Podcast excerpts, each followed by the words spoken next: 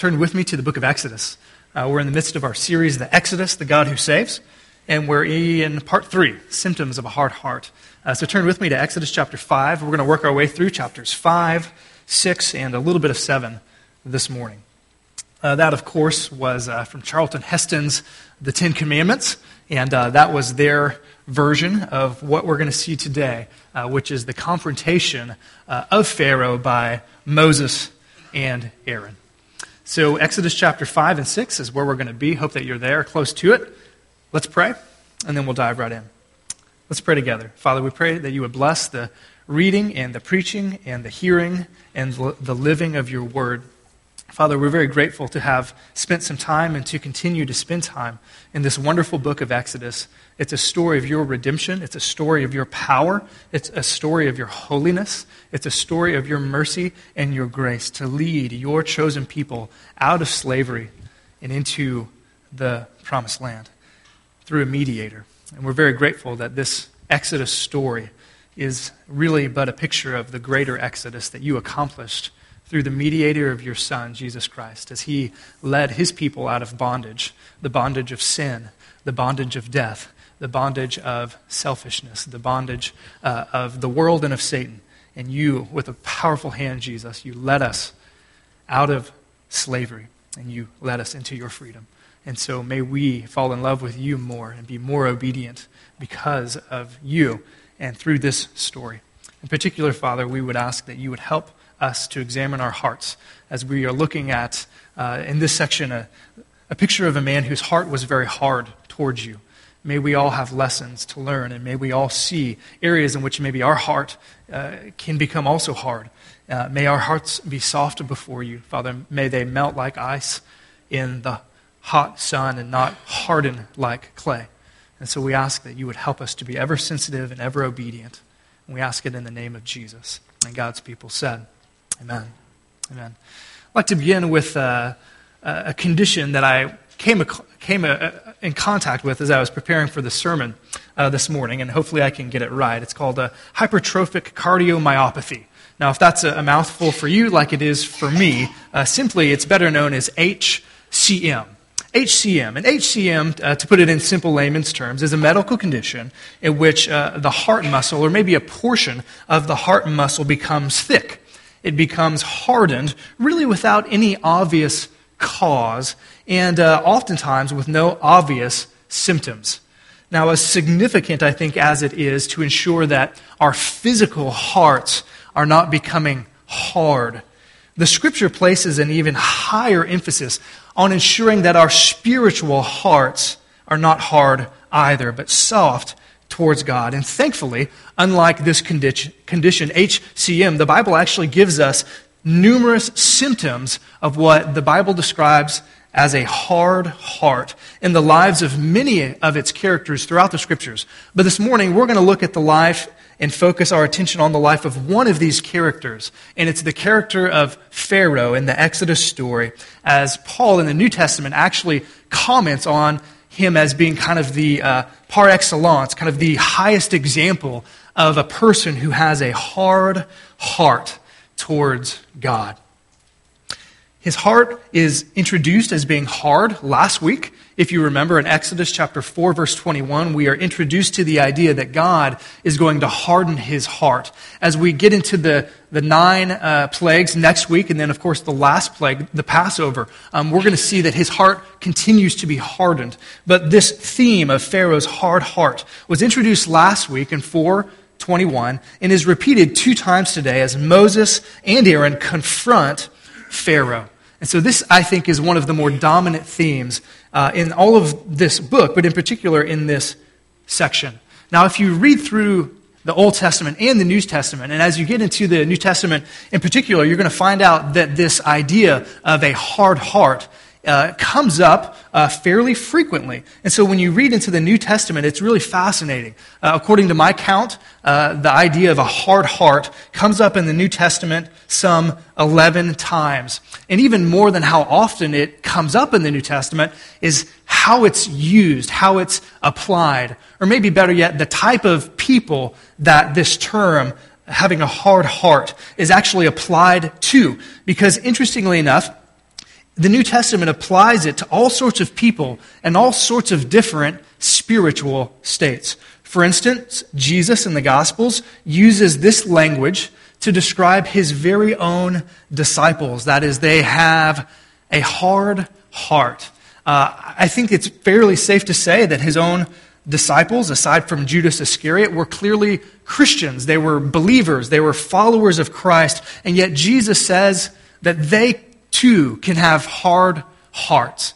Not only that, as you move on into the New Testament, you'll find out that it's clearly used also of people who don't believe in him, unbelievers. Jesus uses it for his disciples, and he uses it for people who don't follow him, for people who are actually opposed to him. And so both groups, his disciples, had hard hearts, and those who were opposed to him also had hard hearts, clearly unbelievers.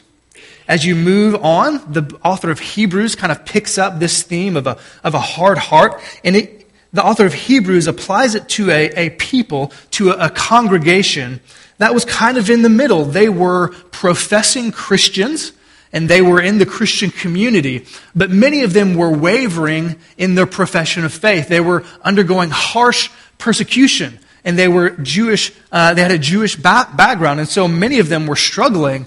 Should I give up the faith, or should I keep following Jesus? And the author of Hebrews speaks to this group. They're professing believers. Are they Christians? Are they not? We don't know, but the author of Hebrews applies this term that they were hard in heart. In fact, gives numerous warnings to that particular group. Don't harden your heart. And the point of this little exercise is this, is that we are all in danger, regardless of where we are. We're absolutely Christians, we've placed our faith in Christ, or we're absolutely not, we've rejected him, or we're not sure. We're professing Christians, but we're thinking about reneging on that faith. Regardless of where we are, I think the Scripture teaches that we are all in danger of having our heart hardened, of having a hard heart towards God. And so thankfully, there are symptoms. And so what we're going to do this morning is we're going to take a look at several symptoms of a hard heart by using the example of Pharaoh in the two confrontations that we get before the 9 plagues start in the book of Exodus. And so 5 symptoms this morning of people who have hard hearts. Now, if you want to kind of know where we're going, the section breaks down this way.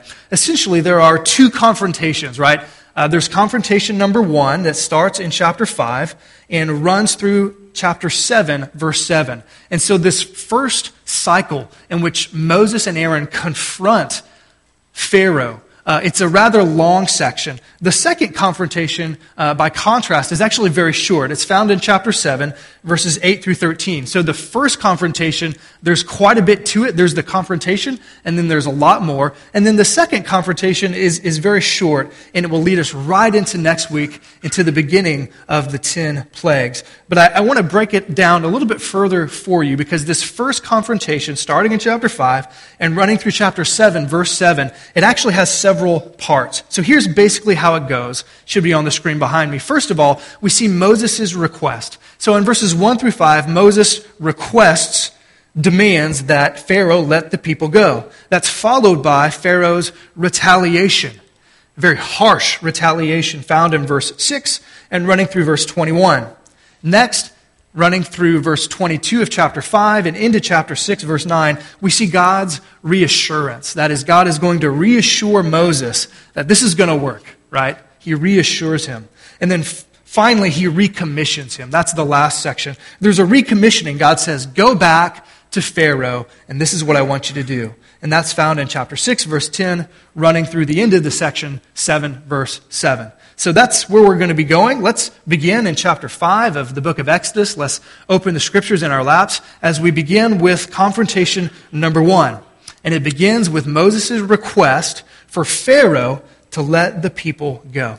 Let's read the word of God together. Chapter 5, starting in verse 1. Afterward, Moses and Aaron went to Pharaoh and said, "This is what the Lord, the God of Israel, says, let my people go, that they may hold a festival to me in the wilderness." Pharaoh said, "Who is the Lord that I should obey him and let Israel go? I do not know the Lord, and I will not let Israel go." Then they said, "The God of the Hebrews has met with us. Now let us take a 3-day journey into the wilderness to offer sacrifices to the Lord our God, or he may strike us with plagues or with the sword." But the king of Egypt said, "Moses and Aaron, why are you taking the people away from their labor? Get back to work." Then Pharaoh said, "Look, the people of the land are now numerous, and you are stopping them from working." And so the section begins with Moses' request in verses 1 through 5. And Pharaoh's response, I think, is telling. And it's going to lead us into 3 symptoms, our first 3 symptoms of a hard heart. Look again at Moses' response. What's the first thing that he says? He says, "Who is the Lord? Who is the Lord? Who is Yahweh that I should obey him?" At the very beginning of this section and moving in to the section next week where there's numerous confrontations and the plagues are going to happen. Right at the get-go, this initial response by Pharaoh is indicative that this is going to be the battle of the will, right? It's going to be a battle of the wills, a battle to answer the question, who is sovereign? Who is sovereign? Is it Pharaoh? Is Pharaoh sovereign? Are the gods of Egypt sovereign, or is the Lord, the God of the Hebrews, the one true God? Who is sovereign? It's going to be a battle of the wills. Interestingly enough, last night I was trying to put my 3 kids to bed, and my dad was here, and he was helping me with the older 2, and so I was tasked with getting the younger one in bed. Shelly was off exercising, and I knew she'd be back soon, and I'm very grateful that she returned rather soon because, to make a long story short, there was a little kind of mini battle of the wills last night between me and my youngest. It was time to go to bed, and she needed to put her PJs on, and she absolutely refused to put her PJs on, and so we had a battle. Guess who won? I won, with my wife's help, because she came to my help, and we literally had to almost forced these PJs on her. And after it was all done and she was calm, I made a comment about her being stubborn. And my dad said something to the effect of, "Well, sometimes you just have to win those battles," or something like that. And that's what's going on here. It's going to be a test. Whose will is ultimate? Who is sovereign here? And that leads us, this little section, verses 1 through 5, into 3 initial symptoms, right? We're going to see 5 symptoms. So if you're taking notes, jot these 5 things down. 5 symptoms of a hard heart. And we see 3 of them at the very beginning in Pharaoh's refusal to let the people go. Number 1, here's our first one, and it's found in verse 2. The first symptom of a hard heart is that it does not recognize God. It does not recognize God. We see that clearly from Pharaoh's response. Who is the Lord that I should obey him? Pharaoh refused to recognize Yahweh, the Lord, as the one true God with absolute authority over all of his creation. This has to do with how we relate to authority, right? This question has to do with how we relate to authority. When we begin to think that our life is our own, that our choices are our own, that no one, including God Almighty, has the right to tell me what to do or what to believe or what to think or how to live, then we too are saying, along with Pharaoh, who is the Lord? I do not know the Lord.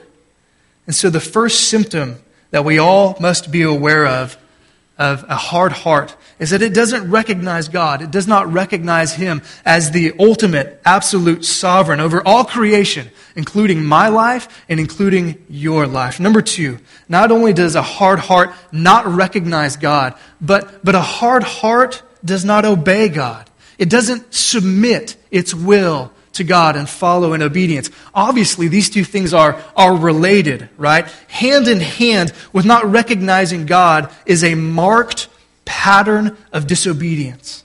It's a marked pattern of disobedience to God. And when we read this Exodus account, boy, Pharaoh's life is going to be a marked pattern of disobedience to God. While the first point has to do with how we relate to authority. This application point has to do with how we relate to sin. How we relate to sin and obedience. And so we have to ask ourselves, is our life marked by a desire, first of all, to pursue obedience to God? I mean, is our heart, do we want to obey God? Is there something in us, because we've been changed by the gospel, that we want to obey God? Our hearts are soft towards Him. Is there a desire to pursue it, albeit all of us do it imperfectly? Or is sinfulness, disobedience, and rebellion the norm in our heart?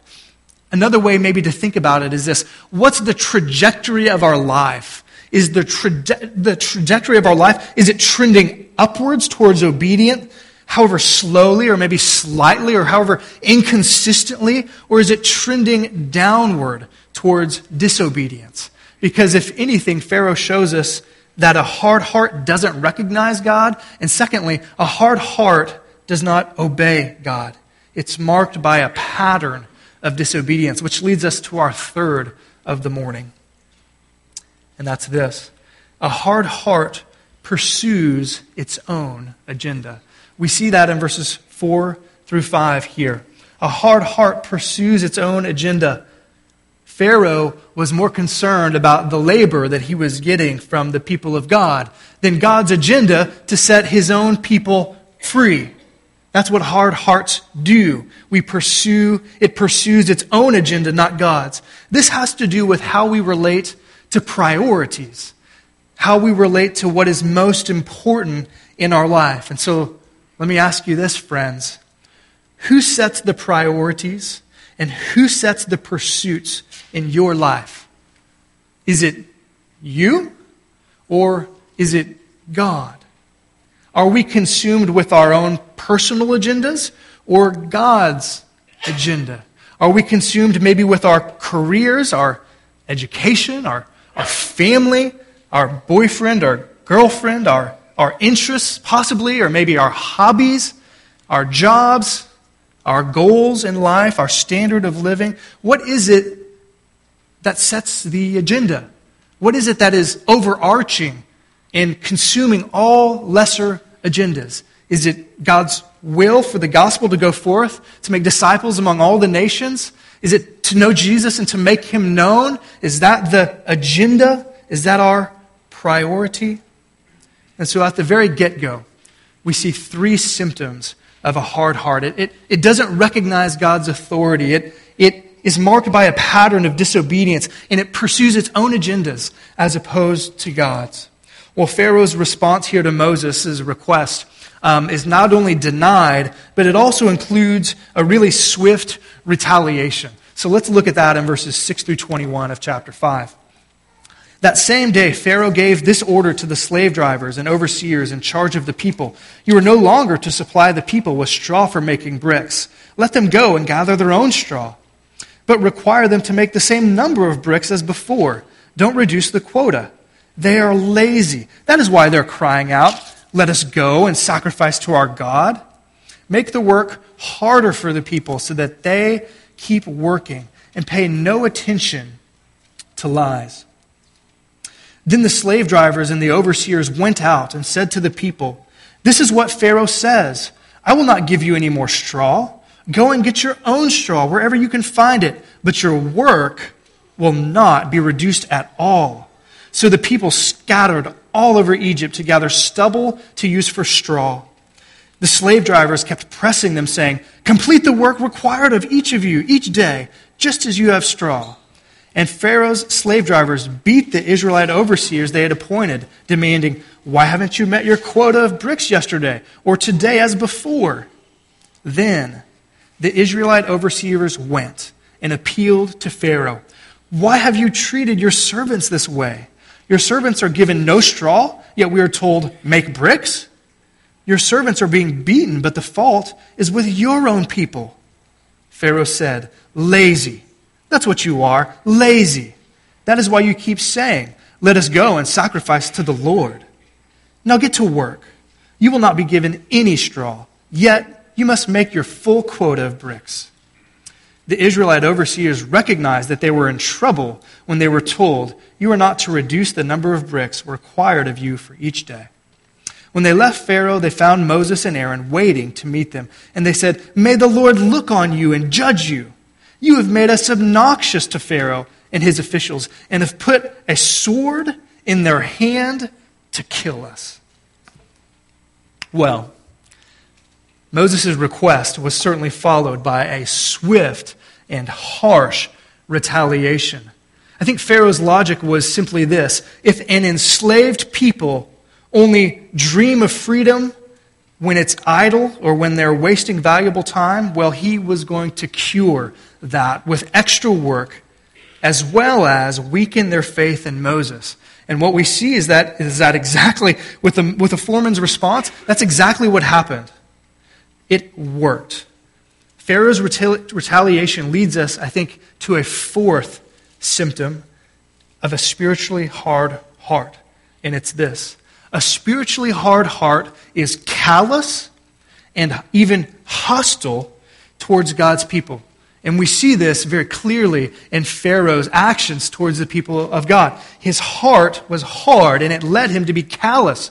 I don't care what's going to happen to you if you don't get to go sacrifice. Your God may do whatever you want. In fact, I'm going to be hostile towards you. And so a hard heart is hostile and callous to the needs of the people of God. And so we must ask ourselves questions.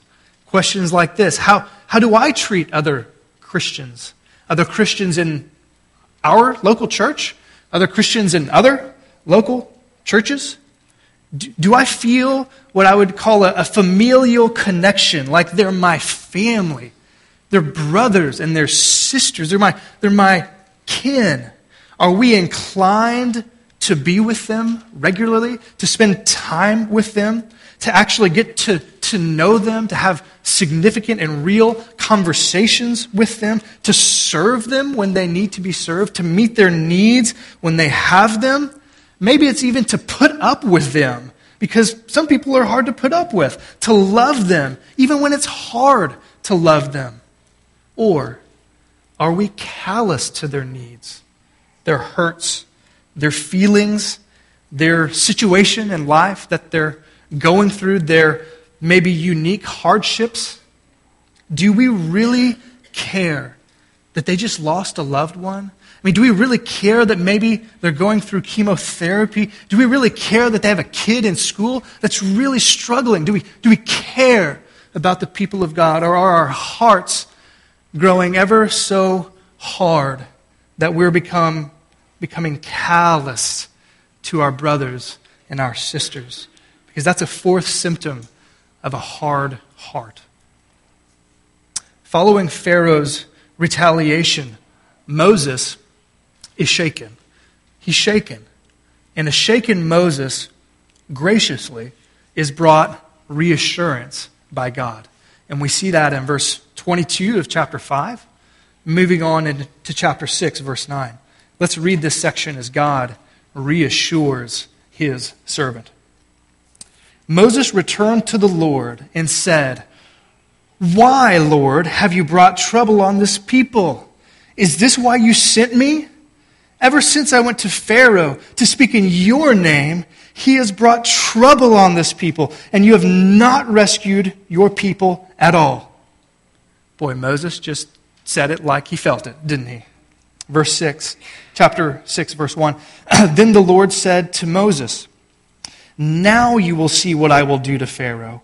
Because of my mighty hand, he will let them go. Because of my mighty hand, he will drive them out of this country." God also said to Moses, "I am the Lord. I appeared to Abraham, to Isaac, and to Jacob as God Almighty. But my name, the Lord, I did not make myself fully known to them. I also established my covenant with them to give them the land of Canaan, where they are residing as foreigners. Moreover, I have heard the groaning of the Israelites, whom the Egyptians are enslaving, and I have remembered my covenant. Therefore, say to the Israelites, 'I am the Lord. I will bring you out. under the yoke of the Egyptians. I will free you from becoming slaves to them, and I will redeem you with an outstretched arm and with a mighty axe of judgment. I will take you as my own people, and I will be your God. Then you will know that I am the Lord your God, who brought you out from under the yoke of the Egyptians, and I will bring you up to the land that I swore with uplifted hand to give to Abraham, to Isaac, to Jacob. I will give it to you as a possession. I am the Lord. Moses reported this to the Israelites, but they did not listen to him because of their discouragement and harsh labor. So, here in this section, God seeks to bring reassurance to his servant who was noticeably shaken by the initial rejection of Pharaoh. Significantly, God in this section uses his covenant name, Yahweh, four times. Four times it shows up in this little section. And some 8 times he says, I will. I will do it. I will do it. I will do it. I will do it. Emphasizing to Moses that he is a promise-keeping, covenant, faithful God. He fulfills his promises. He keeps his obligations to his people. And while reassuring Moses, and Moses was moved to go back to the people and to tell the people, this is what God has saying. Well, while it worked for Moses, it did not help the Israelite nation. Their faith was hindered by their bondage, by their harsh bondage. Which leads us to our final symptom of a hard heart. Our final symptom of a hard heart is this. In difficult times, our heart can be softened by God's character and his promises, or it can be hardened by discouragement. I think we look at the contrast between Moses and between the people and their responses, and I think we can see this truth. In hard times, our heart can be softened when we turn our hearts and our hope and our minds to God, his character, who he is, his word, and his promises. Or if we turn our heart towards our situation, towards our discouragement, towards our hardship, then it can be hardened. Both of them, Moses and the people, faced discouragement and hardship. And while Moses' heart was softened, the people's were not. And so a question for us is, whose heart is ours most like? Is it like Moses's or is it like Israel's? Are you looking to God's faithfulness in the past, his power to help you get through the present, his promises for the future? Or are you looking at the chains that are wrapped on your feet and the shackles that bind your hands? What are you looking at? Discouragement here is often the catalyst for our heart to be even further hardened. But it doesn't have to be. It doesn't have to be.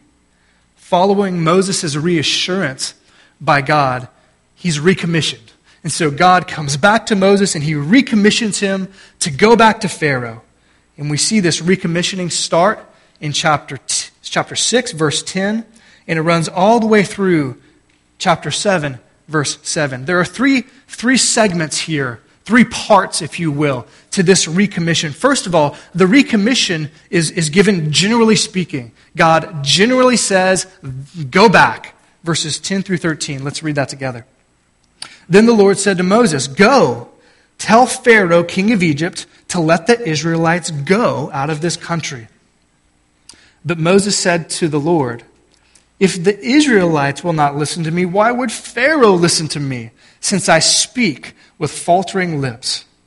Now the Lord spoke to Moses and Aaron about the Israelites and Pharaoh, king of Egypt, and he commanded them to bring the Israelites out of Egypt.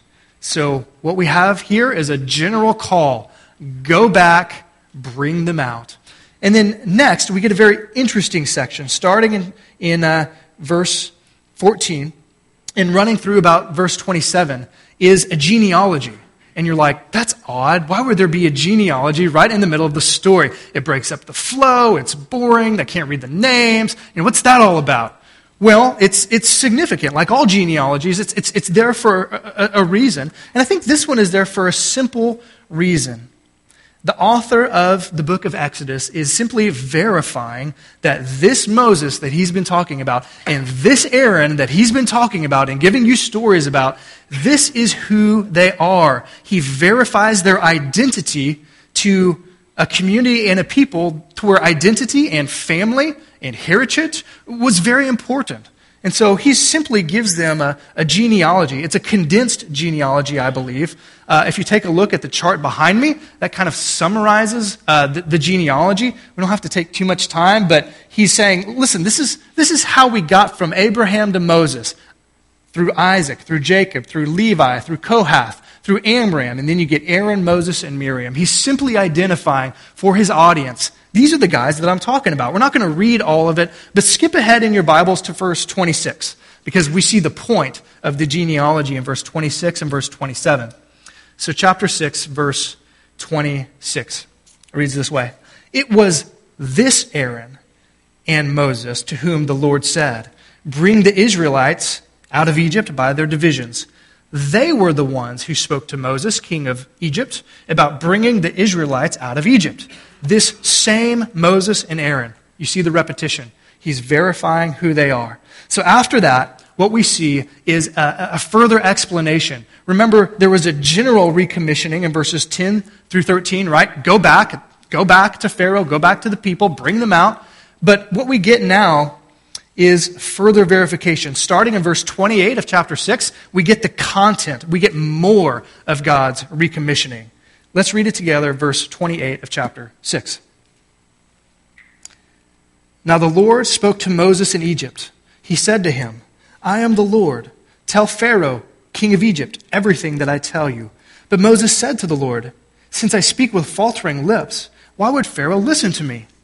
Then the Lord said to Moses, "See, I have made you like God to Pharaoh, and your brother Aaron will be your prophet.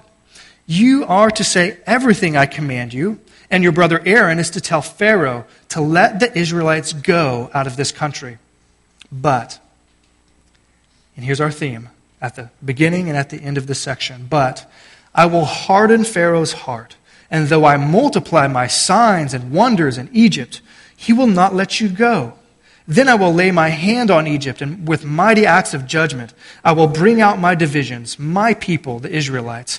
And the Egyptians, here's a key verse, and the Egyptians will know that I am the Lord when I stretch out my hand against Egypt and bring the Israelites out of it.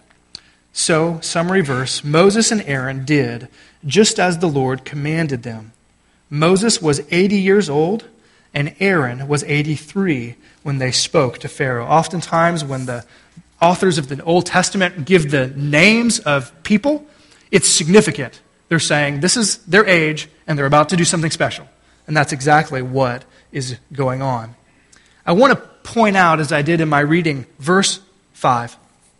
Verse 5 of chapter 7 to me is a very key verse in us understanding everything that's going to go on in the Exodus account, in the plagues. It's very key because in verse 5, it tells us that the purpose at which God is going to harden the heart of Pharaoh and perform these miraculous signs, we call them the 10 plagues, was this, and I quote, "so that the Egyptians will know that I am the Lord." This is key. God would graciously reveal himself to the Egyptians as the one true God in contrast to the plethora of false deities that all of the Egyptians were wrapped up in false idol worship to. He's going to demonstrate to them his power, his authority, his superiority, and his exclusivity. God is graciously working through what we're going to see next week and in the weeks to come to reveal himself to the Egyptians who were caught in demonic devil idolatry. This is a gracious revelation of the one true God. We'll talk about that next week. The section ends moving from the recommission of Moses to the second confrontation, and it's very short. It starts in chapter 7, verse 8, and runs through verse 13. It's much shorter than the first. Let's read it together. Verse 8. The Lord said to Moses and Aaron, "When Pharaoh says to you, 'Perform a miracle,' then say to Aaron, 'Take your staff and throw it down before Pharaoh, and it will become a snake.'" So Moses and Aaron went to Pharaoh and did just as the Lord commanded. Aaron threw down his staff in front of Pharaoh and his officials, and it became a snake. Pharaoh then summoned wise men and sorcerers, and the Egyptian magicians also did the same thing by their secret arts. Each one threw down his staff, and it became a snake. But Aaron's staff swallowed up their staffs. Yet Pharaoh's heart became what? Hard.